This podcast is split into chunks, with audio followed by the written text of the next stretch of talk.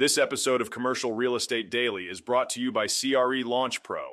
If you're interested in taking your investment skills to the next level with video tutorials, spreadsheets, downloads, and more, go to crelaunchpro.com to get started today. Welcome to another episode where we're diving right into the ever evolving realm of office leasing. Get ready as we explore the intriguing dynamics of the current office landscape and the trends that are reshaping it. So, Let's talk about the good news first. Lease signings are on the rise this year for office landlords. But hold on because here comes the twist. The average size of these new leases is taking a dip, painting a different picture of the road ahead. It's a reflection of how companies are adjusting their commitment to office space, opting for a more compact approach that aligns with the hybrid work strategies sweeping across the nation. Picture this U.S. businesses have inked new lease deals for a whopping estimated 97.5 million square feet in the second quarter, a significant jump from the pandemic's low point in the second quarter of 2020, which saw 57.4 million square feet, according to CoStar Group. A surge in lease signings, but with a twist in the tail. You see, while the lease signings are soaring, the average size of U.S. office leases is doing a bit of a downsizing dance. It's now 3,275 square feet on average, marking a 19% decrease from the average size between 2015 and 2019, according to CoStar. A telltale sign of the transformative times we're in, this trend isn't expected to fade out anytime soon, and here's why. More than half of the leases signed before 2020 are yet to run their course, and that's not all. The U.S. office vacancy rate has climbed from 9.5% before the pandemic to 13.2%. Brace yourselves as CoStar's crystal ball reveals a forecast of over 17% by the end of 2026.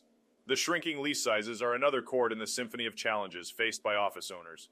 This slump, a real humdinger since World War II, has dealt a blow to cities, erasing billions in property values and putting the banking system on shaky ground. Now let's zoom in on some real life scenarios. We've got consulting firm Aon cutting its Chicago space by 25% to 300,000 square feet, and International Business Machines scaling down its Austin, Texas office space by more than half, leasing only 320,000 square feet.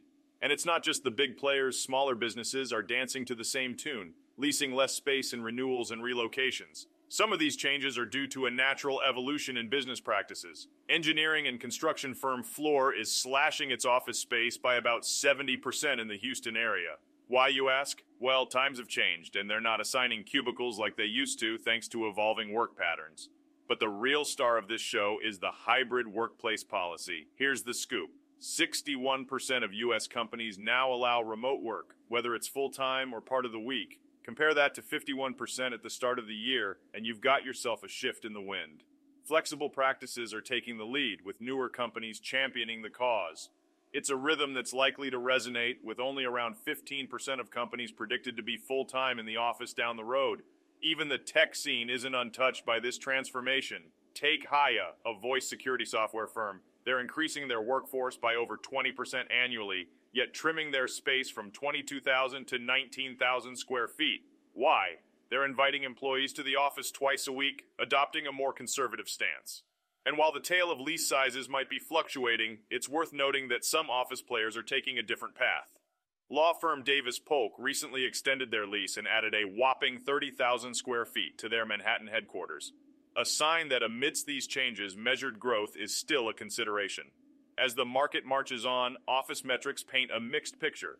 Sublease space has hit a record high, and occupied space has taken a step back. So, as the journey unfolds, keep your eyes on the evolving workspaces and the symphony of change reshaping the office landscape.